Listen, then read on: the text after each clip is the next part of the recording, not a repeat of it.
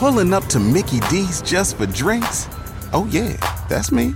Nothing extra, just perfection and a straw. Coming in hot for the coldest cups on the block. Because there are drinks, then there are drinks from McDonald's. Mix things up with any size lemonade or sweet tea for $1.49. Perfect with our classic fries. Price and participation may vary, cannot be combined with any other offer. Ba da ba ba ba. Thank you for submitting to this involuntary interrogation today. Yeah, well, I didn't have a choice, did I? Trust no one. The level of sedition, anti authority behavior, and advertiser unfriendly thought crime has reached record levels, especially amongst Australia's elites. Treason. Luckily, the men and men of the Chaser have been commissioned by Border Force to conduct interrogations and sort out the subversives from the Patriots. Betrayal.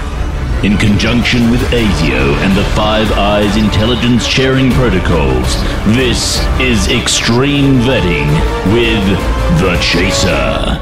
The Chaser.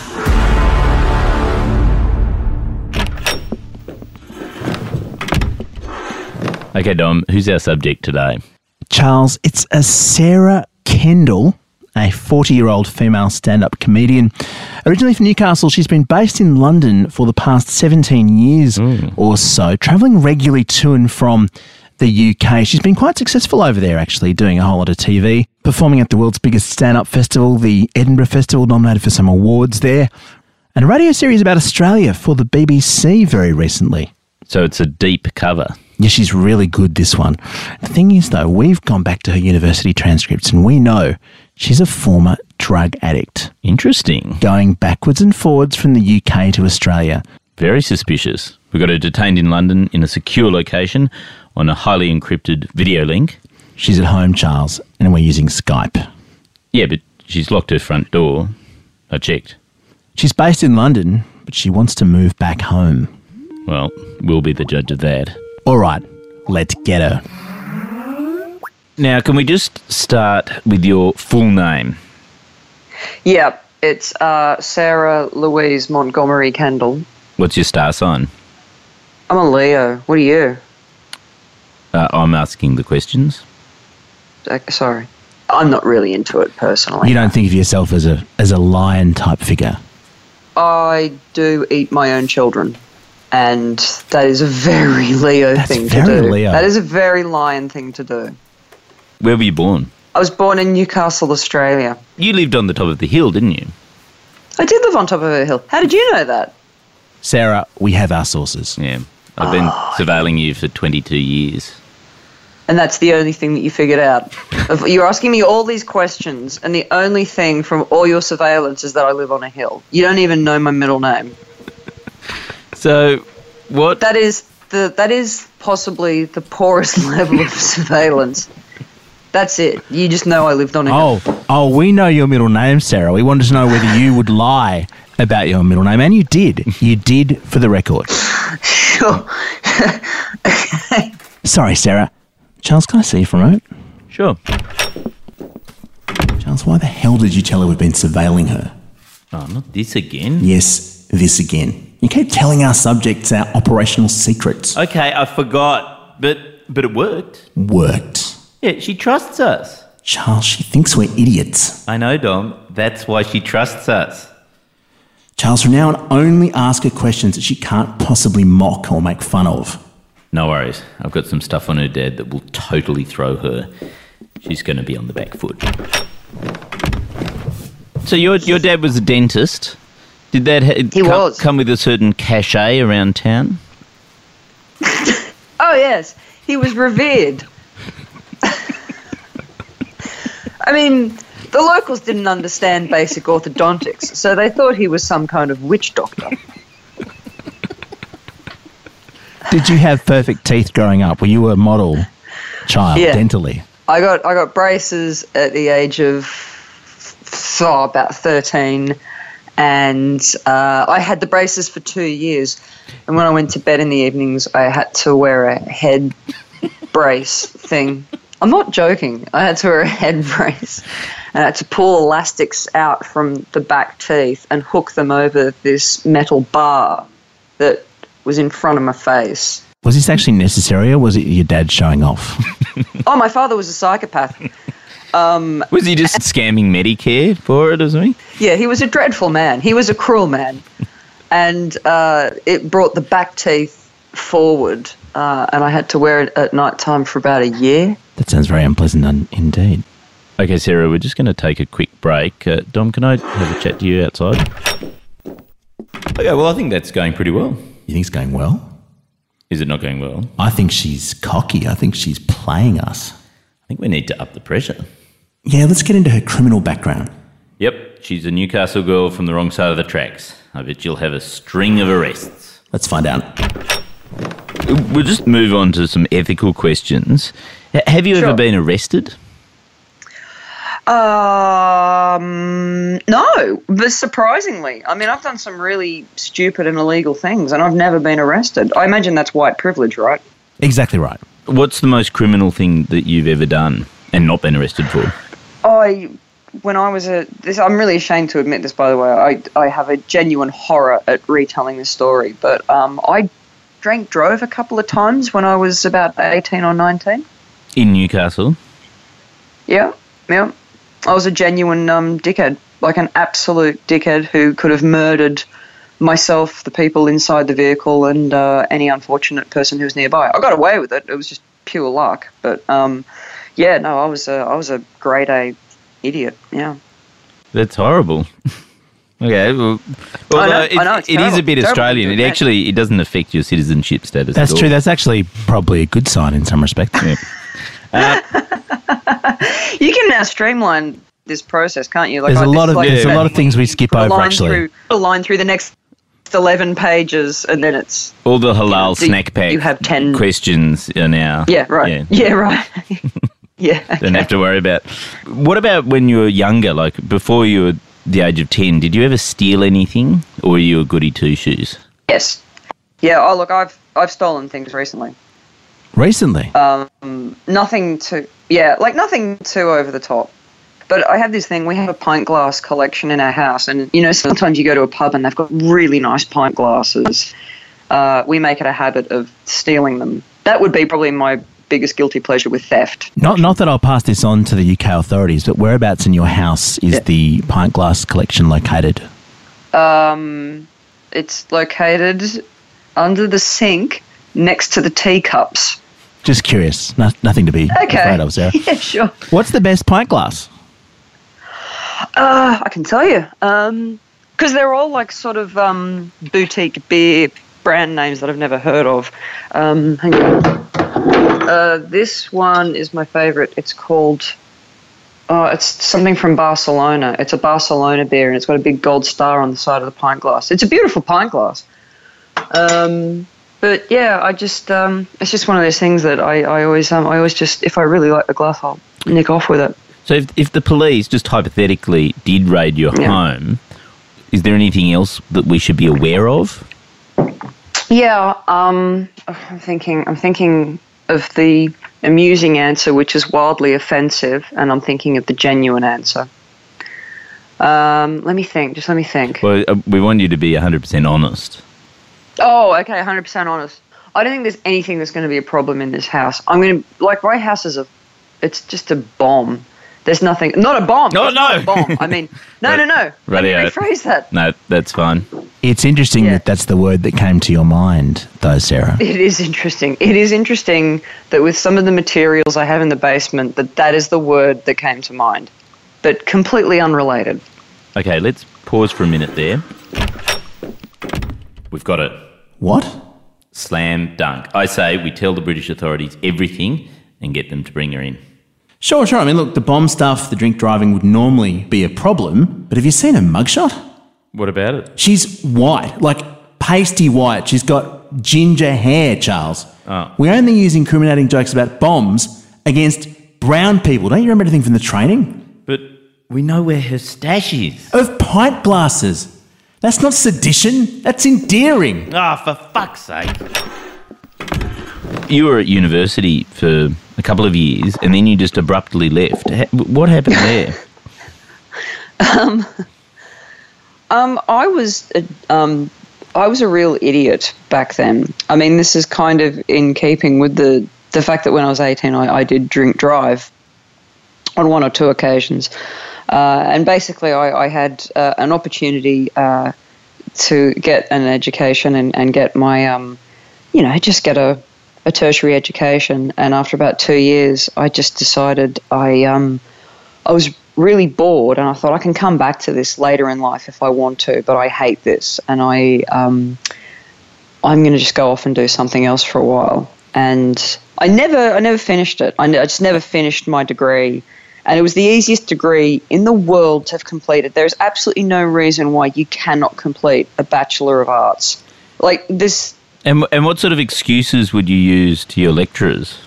Oh, I see where this is going. Um, I was trying to get special consideration because I hadn't handed in a bunch of things, and I told, oh, this is so shameful.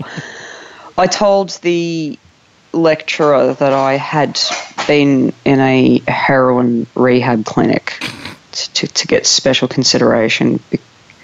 And it was, I mean, I know, I know, and it's it's really disgraceful because one of two things is going to happen. Either the person's going to go, "You are such a liar. You are failing this course. Get out of my office," or they're going to be such a nice person that they're not going to call you into question because they're going to assume that you wouldn't be such a psychopath that you would lie about something like that.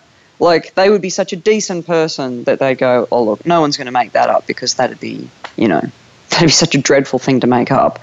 So it was just chancing on the fact that this person was going to be so nice that they um they went, "Okay, I believe you," and you know, you, you take whatever time you need to complete these assignments. Well, of course, I'm appalled. That is psychologically brilliant, isn't it?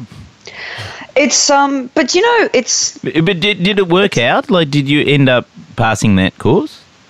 Yeah, I did. Um, but um, it just leaves a really bad taste in, in the mouth. When I kind of think about um, what a decent person that was. It was I, I was just a jerk, and I, I can't describe myself in any and, and a, a completely lazy, privileged jerk. That I didn't even think, oh wow, this is a real opportunity that I can get this this education, and you know, women have died to give me the right to get this education, I should, you know, I should at least make the most of this small, brief opportunity. And uh, There's a lot of guilt yeah, there. there's something. There's a lot of guilt there. Yeah. You're sort of shaming yourself for um, Yeah. not, you know, doing well by the suffragettes. Yes, I know. I just, um, I know. I think when you get older, you, but things like that, you do sort of go, oh God, what, what was I thinking? And I wasn't thinking. I don't know. I just think there was something a bit. That's the thing about 18 year olds and 19 year olds is they look like big people, but a lot of the fundamental wiring of the brain isn't there. Like they're not quite right in the head. You know, like when people say they mm-hmm. shouldn't, like you shouldn't let people drive until they're like 25. Like I totally agree. Like you, sh- you just shouldn't let an 18 year old operate heavy machinery. There's something really missing. Or an 18 year old I mean- Sarah Kendall. yeah, I mean, more specifically, in an 18 year old Sarah. Where I'm getting, going is you shouldn't let an 18 year old Sarah Kendall drive a car or do anything. But but you were also doing comedy at the time, and I did. I started doing comedy. That's you, right. You started doing comedy, and that then ended up being your entire career. So in some ways, eighteen-year-old Sarah Kendall understood where she wanted to go, and that that decision seems to have played out completely well for you. Mm. Is this now good cop, bad cop? Are you being good cop? Well, we're just trying to make sure that we get a forthright s- sort of uh, set of answers where you feel relaxed. This is not good cop, Yeah. bad cop. We're just having a, we're just chatting now, Sarah. This is just a chat. This is just Okay, a chat. There's no stakes at all It's just here. a rec- recorded It's and just a chat. transcribed chat. There are Yes. no Chat. armed Sure. agents outside your house at this point. That's be, Sure. be No, completely at ease. that. They, they have stood Yeah. down. Yeah, I'm good. Dom, quick word. I was lying then. We've got the place surrounded. Yeah, I know, Charles. I'm your commanding officer. I like those calls. Oh, because I reckon we've got it.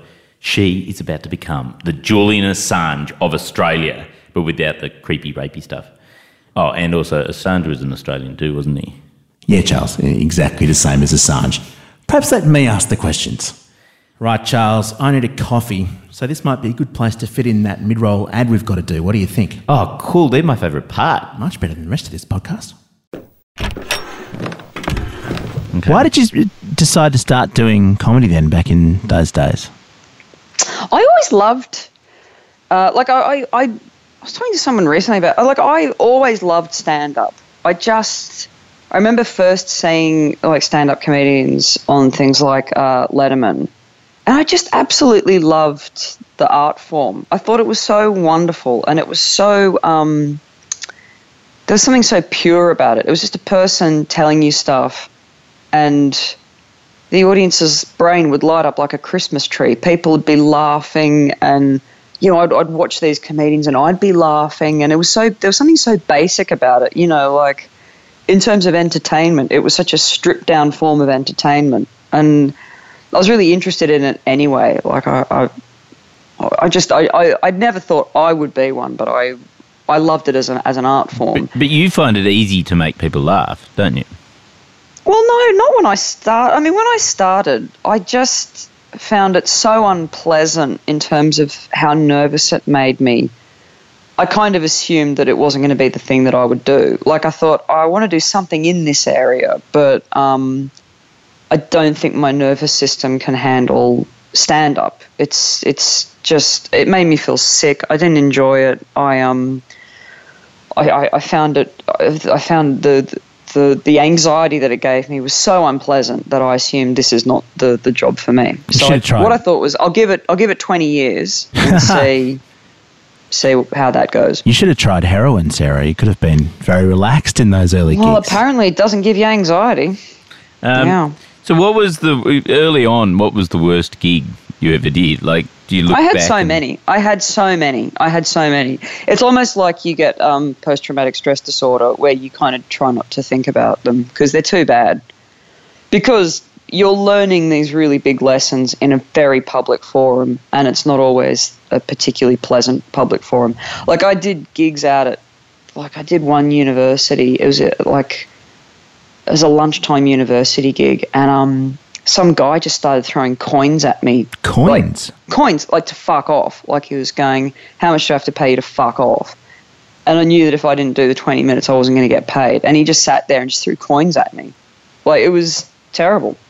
And at what point did you start to feel that stand up was really working out for you, that you were comfortable on stage, that, that it was actually going well? Was there a particular moment where I'm not just- joking. It was about 10 years. I'm not joking. It took me about 10 years before I really started to go, Yeah, I'm okay. It doesn't matter what happens. You've, you've accrued so much experience that you go, ah, it's, it's not that big a deal. Which sounds like even after your like, you know, first Perrier nomination for the top comedy award in the UK, even then you were doubting yourself. Yeah, I was still I was still a bundle of nerves. I was still and I'd learned to use that on stage. So on stage I would talk about how nervous it was making me. Like I'd sort of gone, why do I keep acting like I'm not nervous? Like I sort of so much of what I was doing for so long, I would kind of try to do a performance as a stand-up comedian not being nervous. And then uh, I think I started to just go with it and started to talk about that and put it into my act. And it just started to work for me. When was the last time you ever died on stage? Oh, Tuesday? really? I'm running in my new show at the moment, um, and I've uh, running in a new show is awful um, because you just have to accept that the first half dozen performances are just going to be awful because it's a brand new show and you don't know what it is and you don't know where the highs and lows are and you're still figuring it out and you know you you come off the back of doing your last show. By the time you've done your your, because you know you do the festival circuit. By the time you've done the last show you've done the last show maybe 80 times 100 times. So it's this really well-oiled machine. You go yeah I'm really good at this. I'm probably never going to have a bad gig ever again and then you write a new show and go this is dreadful this is this show sucks Okay, Sarah. Uh, Charles, can I have a quick word just outside? Okay, Dom, I think we've got her where we want her. Yes. I think she trusts us. Time to focus in on her un Australian activities. There's an awful lot of those. Okay. Why did you move to the UK? I met a guy. I met a guy, and I didn't think it was going to last. Like I just thought, well, no, I, none of my relationships last, so I'll just go over. You know, it'll be fun. Probably won't last, and it did. Unfortunately for everyone involved, it's a playwright, director, and writer. And he, he travels a lot now, doesn't he? yeah. Why? Oh, I see. Oh, uh, well, because he's taking the play to different festivals. So um, he was recently in, in South Carolina and then Prague and then um, They all have New York. war-like themes, don't they? They they examine Yeah, yeah, human violence. yes, they do. Uh, they're they're uh, they're very heavily themed about uh, the conflicts in the Middle East. Is the Middle East, you say? Hmm. Yeah, he went to Afghanistan in 2005 on a photographic mission. And has he written extensively about it? yes. Yes, he has now you mention it. Okay, look, I'll tell you what. If you let me go, I will be your rat. All right? I'll stay with him and I'll raise his children and I'll inform on him. Just don't just don't hurt me. But you'd be fine with us hurting him. Oh god, yes. As long as I'm not the one getting hurt. So, in recent years, Sarah Kendall, you've been telling stories about Australia. This is one of the reasons why you've come to the attention of our department. You've done Yeah, an Australian trilogy on the BBC Yeah. and um, told these stories around the world. Um, Yes. being in the UK for such a long time, how do people there feel about Australia and Australians? Because you, you very much wear your identity, you know, sort of up front as an Australian comedian. How do people react Yeah. to, to that? Um, I think it's in. That's a that's a very good question because there are certain aspects of it that are um, more Australian than are really Australian. Like I, you know, there are characters in my stories who are too Australian, and then when I do it in Australia, I've got to tone it down because people, you just know, people are going, no, one, no one really talks like that. So you put in characters from Neighbours, basically. It's truth, mate. Absolutely. Absolutely. Oh, I've got teachers who talk like that, you know, and that's, you know, and over here people find it hysterical because they think that's, you know, it's the, they've got all these sort of cultural ideas about Australia that, and it plays up to that. And you're happy to sell out Australia. Oh, absolutely. I just told out my own husband. I just told you I would rat on my husband if you let me go. I will do anything to save my neck.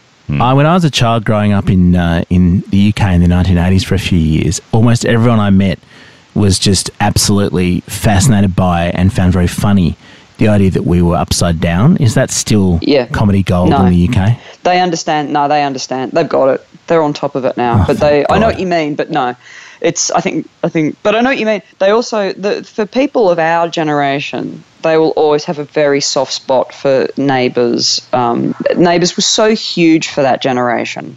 Is that kind of weird So though? get- Because you've got this whole cultural baggage of Australia, which probably doesn't have a lot to do with your experience, and certainly it's it's not a very sophisticated version of Australia, I guess.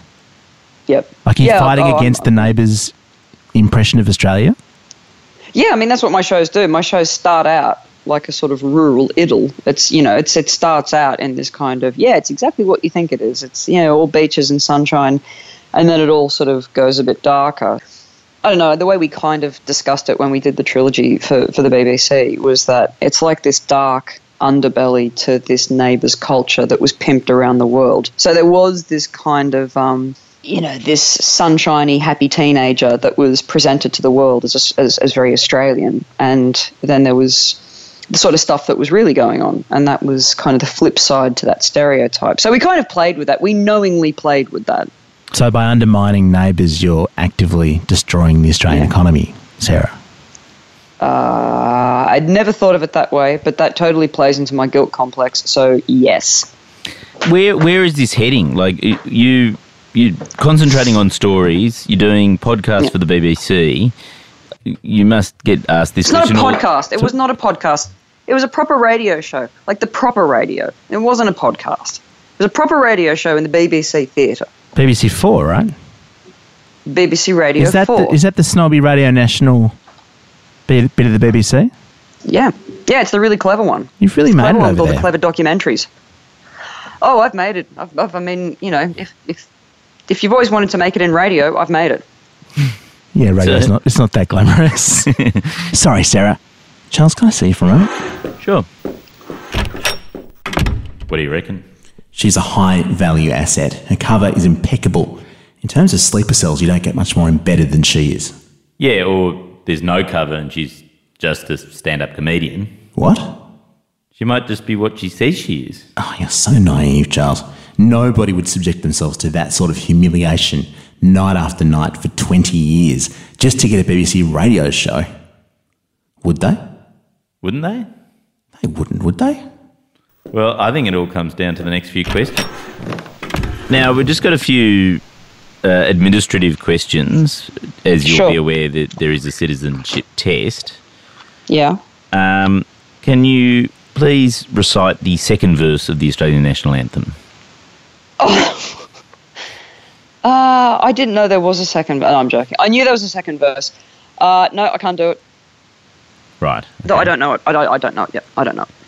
That's Next one. fine. Uh, what is Don Bradman's batting average? Uh, 99 point something. He got out for a duck. He would have had a hundred, So but he got out for a duck, So you- didn't he? Is that the story? you knew the story about the duck, but you didn't know the Yeah. average. Right. Okay, no, that's, that's oh, fine. yeah. Yeah. Okay. Go on. Do you like Vegemite? Yeah, I I have it every morning. I'm not even lying. I have it every morning. Have you um, fed it to your children as well? Do they like it? Yep, yep. My kids love it. My kids love Vegemite. They don't even know that Marmite exists. They have no idea that there is a brand of like yeast extract called Marmite. They've only ever known Vegemite. It's like I've done this weird thing to my my English children. I love it. Do you plan to come back at any point on, Yep. on a permanent basis? Yeah, I do. Um, I, I'm hoping, planning to come back uh, soon. I I'm working towards it now. If this whole process, if this whole process pans out and goes the way we think it's all going to go, I'm hoping to, to come home soon. Wouldn't necessarily get my hopes up, Sarah. Okay. After all these years of living in the UK, what's drawing you back home? Well, you know, family. Uh, there, there just comes a, uh, as I said, you know, you can't travel as often when you've got kids, and you, I, you know, I'd, I'd just really like to, to sort of be closer to my family because I can't get home as much as I used to. Is it because your dad can do free dental on the kids? Yeah, totally. Yeah. How did you know that? Dom, can I have a chat to you outside? I reckon she seemed a bit too eager to prove she loved Vegemite. Yeah, total giveaway. Nobody loves Vegemite that much. Wait, what? I do. Charles, she's clearly folder B. Let's tell her. Sarah, we've made our assessment. And We find you of unfit character, and oh. we will be recommending to the department that your citizenship be revoked. Do you have anything to say in your own defence before we submit that recommendation? I am a heroin addict, and I think you need to give me a shot at this when I've cleaned up. And it's been hard for me being in rehab for the past 10 days. Um, no, I've got nothing to say to that. I knew it was going to happen. I just, I knew that's exactly where this was going the whole time. What kind of show would this be if it ended on, yes, you get your citizenship? Thank you very much, Sarah Kendall. Thank you.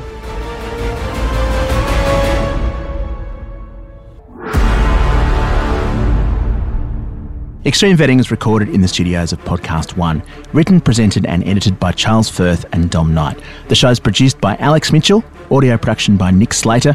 The executive producer is Jamie Show. And to get in touch with us or for more episodes, head to podcast1.com.au or download the Podcast One app. And remember, no one is safe. No one. Pulling up to Mickey D's just for drinks? Oh, yeah, that's me. Nothing extra, just perfection and a straw. Coming in hot for the coldest cups on the block. Because there are drinks, then there are drinks from McDonald's. Mix things up with any size lemonade or sweet tea for $1.49. Perfect with our classic fries. Price and participation may vary, cannot be combined with any other offer. Ba da ba ba ba.